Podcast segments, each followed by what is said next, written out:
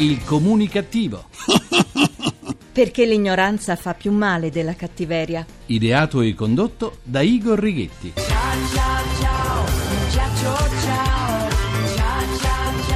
Ciao ciao ciao, il singolo dance della settantenne Raffaella Carrà con gli inseparabili guanti di pelle nera senza dita, scritto e prodotto da Gianna Nannini. Un testo davvero vario, eh, devo dire, eh, davvero vario, con così tante parole che è sufficiente un portapillole per contenerle tutte. Buona comunicazione Italia, paese in cui secondo il rapporto del centro Einaudi, utilizzando dati dell'Eurobarometro, 4 italiani su 10, esattamente il 39%, vivono alla giornata e un terzo, il 34%, non programma il futuro della propria famiglia oltre i sei mesi, e dico sei mesi, dal vostro comunicativo di fiducia, Igor Righetti. Bentornati alla nostra terapia radiofonica di gruppo Fuori dal Coro, numero 2172, col 2, dodicesima edizione. Tornando a Raffaella Maria Roberta Pelloni, in arte Raffaella Carrà, l'avevamo lasciata fasciata nei suoi abiti lunghi da sera e l'abbiamo ritrovata Dark Lady in qualità di giudice del talent The Voice su Rai 2, con abiti di pelle nera, stringenti string, guanti senza dita e profusione di borchie e accessori. Una Raffaella che a 70 anni suonati ha tirato fuori l'anima rock. Più rock di Gian Nannini e Vasco Rossi insieme. Sono passati tanti anni da quando ballava il tuca tuca con il mio prozio Alberto Sordi. Adesso l'ombelico è ben nascosto, inguainato nella tuta di pelle nera. Ma alla coraggiosa e creativa Raffaella tutto è permesso. Speriamo soltanto che altre sue attempate colleghe della televisione televisione, che non hanno il suo punto vita, non la imitino. Del resto Raffaella ormai è un'icona per gli italiani, un monumento e come tale dovrebbe essere tutelata dall'UNESCO come patrimonio dell'umanità. Raffaella Carrà appartiene a tutti noi. E Raffaella è mia, mia, mia.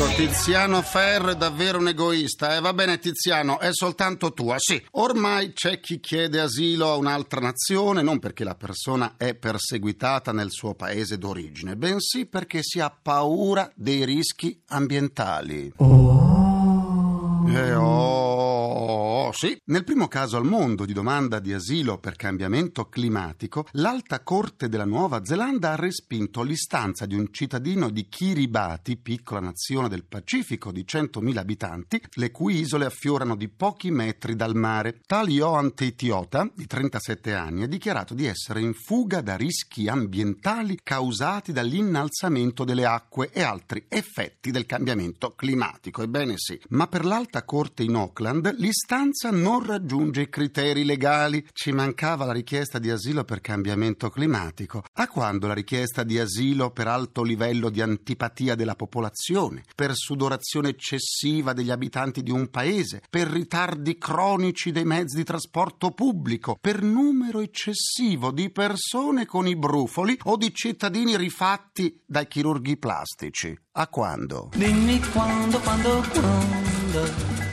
In questi giorni si parla tanto, ma tanto di privatizzazioni. L'Italia resta un paese con una presenza pubblica nell'economia assolutamente anomala nel mondo occidentale, nonostante i consistenti smobilizzi fatti in questi anni. Le aziende possedute o controllate dallo Stato sono ancora moltissime. Del resto in Italia lo sappiamo, lo sappiamo bene ogni volta che si parla di liberalizzazioni che fanno finire i monopoli, creando così la concorrenza, facendo risparmiare e migliorare i servizi. E quando si parla di privatizzazioni privatizzazioni di società controllate dallo Stato, che così ne nomina il presidente, il direttore generale e via dicendo, c'è chi protesta e alza gli scudi. Guai guai a creare concorrenza e guai a privatizzare i carrozzoni statali serbatoi di voti per la politica. Ma se lo Stato resta azionista di maggioranza, come si fa? A parlare di privatizzazione. Casomai si può parlare di cessione di qualche quota, operazione soltanto spacciata per privatizzazione. L'importante è vendere e non svendere abbassare così il nostro debito pubblico, ma è anche importante che a essere privatizzate siano società che portino nelle casse introiti di un certo spessore. Il mio avatar Igor chiede ora la linea per il suo grrrr. grrrr ecco, li provoco un po'. GRC, giornale radio comunicativo. La Guardia di Finanza di Roma ha sequestrato 283 kg di cocaina purissima stipata in un container in transito dal porto di Genova e sbarcato da una nave mercantile. La droga era nascosta sotto un carico di banane destinato ad Ascoli Piceno. È o non è il caso di dire che le banane adesso sono più pulite, visto che è stata tolta tutta quella polvere che c'era sotto?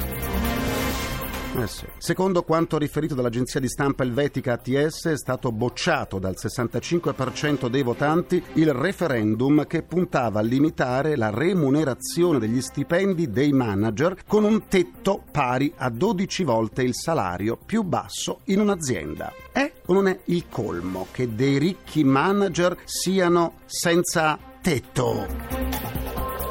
A Napoli un filobus è rimasto intrappolato in una voragine che si è aperta in corso Garibaldi. Sul posto è intervenuta una squadra dei vigili del fuoco che, dopo diverse ore e numerosi tentativi, è riuscita a sbloccarlo, permettendo al traffico di scorrere normalmente. Possiamo dire che in questo caso la circolazione a Napoli fosse appesa a un filo? Per riascoltare le sedute del comunicativo andate sul sito ilcomunicativo.rai.it e basta, dove potrete anche scaricarle in podcast. Perché no? Come sempre vi aspetto pure sulla pagina Facebook del comunicativo, facebook.com slash il comunicativo. Continuiamo la terapia. Il 2013 è stato per il nostro turismo un anno difficile. L'occasione più importante per fare un bilancio è venuta dalle celebrazioni per il ventesimo anniversario di Federturismo. È stato quello il momento in cui si sono tirate le somme. Il turismo nel mondo è un settore che non conosce crisi, è sempre più diffusa la voglia di viaggiare, di conoscere, ma l'Italia non ha ancora capitalizzato l'enorme patrimonio di cui è dotata. Parola del presidente di Confindustria Giorgio Squenzi. Per l'occasione è stato stilato un voluminoso libro bianco con i suggerimenti per gli imprenditori colpiti dalla crisi. Per l'occasione è stato stilato un voluminoso libro bianco con i suggerimenti per gli imprenditori colpiti dalla crisi a rialzarsi in piedi e a fare squadra per catturare una ripresa che non deve più sfuggire. L'ultimo biennio ha segnato segnato un calo nelle presenze turistiche in Italia, che ora è collocata al quinto posto nella classifica dei paesi più virtuali al mondo, mentre fino agli anni Ottanta eravamo in testa. E se non si interviene rischiamo di retrocedere ancora dietro Gran Bretagna e Germania, paesi che non hanno la ricchezza del nostro patrimonio culturale, ma che evidentemente sanno gestire meglio quanto possono offrire. E allora andiamo a parlarne con i nostri ospiti.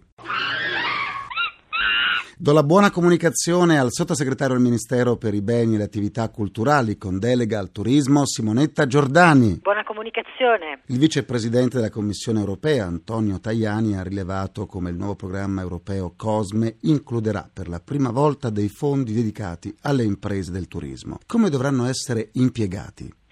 Programma ha l'obiettivo di incrementare la competitività delle piccole e medie imprese sui mercati, sostenendo l'accesso ai finanziamenti e incoraggiando la cultura imprenditoriale, inclusa la creazione di nuove imprese. Il progetto riserva in particolare una grande attenzione ai giovani e alle donne e favorisce la creazione di reti di impresa, uno strumento che abbiamo già individuato come essenziale nel nostro piano strategico per il turismo. Posso comunicare che presto sbloccheremo un bando per lo sviluppo sviluppo di questi progetti. Quali fattori che frenano la competitività del turismo italiano? Innanzitutto l'assenza di una strategia unitaria di governance. Sappiamo che la gestione del nostro patrimonio coinvolge tantissimi soggetti con competenze diverse e stratificate, quindi dobbiamo coordinarli nel modo migliore e indirizzarli su un obiettivo comune. Quindi un'eccessiva frammentazione. Eccessiva frammentazione, assolutamente sì. E poi la mancanza di un soggetto unico che si occupi di innovazione dell'offerta e di promozione del marchio Italia. Non abbiamo una direzione marketing, commercializzazione, comunicazione e promozione del paese. Un gap infrastrutturale e tecnologico del paese e quindi dobbiamo esprimere una strategia digitale nel settore turistico e abbiamo bisogno di un innesto massiccio di digitale e per questo stiamo utilizzando come progetto pilota questa grande straordinaria occasione che ci si presenta con Expo 2015 che sarà la prima grande vetrina internazionale in cui realizzeremo un registro registro per le strutture recettive e rilanceremo l'idea del laboratorio di e-tourism in cui al di là del portale arriveremo a digitalizzare l'intero comparto con un unico luogo web anche per social media e blog. E a proposito dei quattro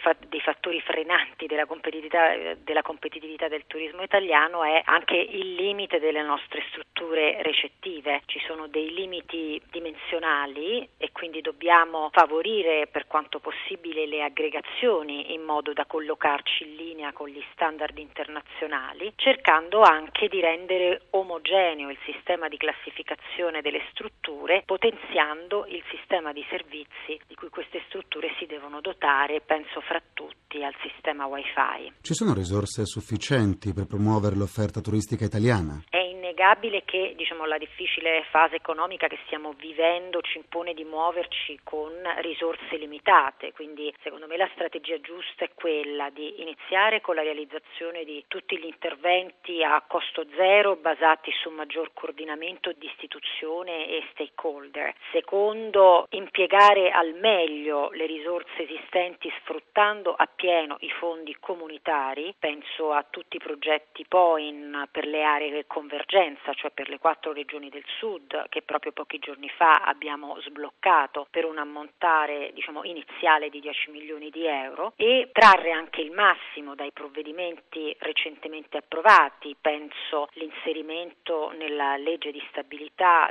della deducibilità del 20% dell'IMU dalla IRES, che è un segnale importante per le imprese del settore, anche se non è risolutivo, e sicuramente un accrescimento crescere la dotazione eh, economica del settore sulla base di un pacchetto di misure dedicate al turismo che presenteremo presto in Consiglio dei Ministri. Grazie a Simonetta Giordani, sottosegretario del Ministero per i beni e le attività culturali con delega al turismo e buona comunicazione. Grazie a voi e buona comunicazione. Le nostre due mascotte evasione fiscale annunciano l'ingresso dell'amministratore delegato di una grande cooperativa alberghiera italiana con marchio internazionale, Giovanna Manzi. Buona comunicazione. Buona comunicazione a tutti. Che cosa manca al turismo italiano per non perdere posizioni a livello internazionale? Manca il fatto che il paese ci deve credere che il turismo è il vero petrolio dell'Italia. Il paese non ci crede, questo è evidente a tutti, a noi che ci lavoriamo ancora di più e questo si riflette poi sul fatto che dal primo siamo scesi al quinto posto della classifica mondiale. Il presidente di Federalberghi ha parlato di flessione del settore, specie per il calo delle presenze italiane, mentre sono aumentati gli stranieri. Segno che il nostro paese mantiene le capacità di attrarre ospiti internazionali? Nostro paese ha delle ricchezze che nessuno ha e quindi lo diciamo sempre ed è superfluo aggiungerlo in questo momento. Il problema è proprio questo, che se avessimo la capacità competitiva rispetto agli altri di attrarre non solo quelli che vengono dall'estero, ma di essere anche una proposta per i nostri concittadini italiani, probabilmente saremmo al primo posto, dove invece i francesi la fanno da padrone con il doppio degli arrivi che vengono in Italia. Quali le destinazioni italiane che risultano in crescita di gradimento? Sono sempre un po' le solite perché comunque Roma non ha perso posizioni, Firenze sta conoscendo ancora un nuovo sviluppo dopo aver avuto una leggera flessione nel passato, c'è Verona che è comunque una città che tiene molto bene, chiaramente Venezia non la cito neanche e poi ci sono alcune destinazioni che più che destinazioni sono comprensori che sono ancora molto forti in Italia che vanno dalla Toscana piuttosto che la costiera malfitana. Che cosa cercano gli ospiti in una struttura alberghiera? Ad oggi cercano un servizio personalizzato, un servizio che sia collegato con il territorio, che non sia anonimo. Chiaramente la cortesia e l'accoglienza è qualcosa che danno per scontato, ma fondamentalmente vogliono vivere un'esperienza che sia un'esperienza autentica, quindi non un'esperienza da turisti. E in questo l'albergo può essere da guida del territorio, deve diventare un vero punto, un crogiolo di informazioni per guidare il turista ad una percezione, ad una vera esperienza proprio nel territorio in cui si trova. Grazie a Giovanna Manzi e buona comunicazione. Buona comunicazione a tutti. Sì, viaggiare evitando. Concludo anche questa seduta con il mio pensiero comunicativo. Il front office dell'Agenzia delle Entrate di Brindisi è stato chiuso al pubblico a causa di un'invasione di topi che, naturalmente, hanno lasciato impronte ed escrementi su sedie e scrivanie. È o non è il segno più evidente della crisi se anche un ufficio dell'Agenzia delle Entrate sia diventato una topaia? Ringrazio i miei implacabili complici Vittorio Lapi, Walter Ghetti, Carapagliaio. Ringraziamento a Francesco Arcuri. Alla console. Alla console, tra gli immancabili Folletti! Folletti! Folletti assieme ai loro amici Topi c'è Stefano Siani. La terapia radiofonica quotidiana del comunicativo tornerà domani, sempre alle 14.44, minuti primi, secondi, a nessuno. Buona comunicazione, buon proseguimento dal vostro portatore sano di comunicattiveria, Igor Righetti. Grazie, Lina GR1, a domani. Il comunicativo. Perché l'ignoranza fa più male della cattiveria. Ideato e condotto da Igor Righetti.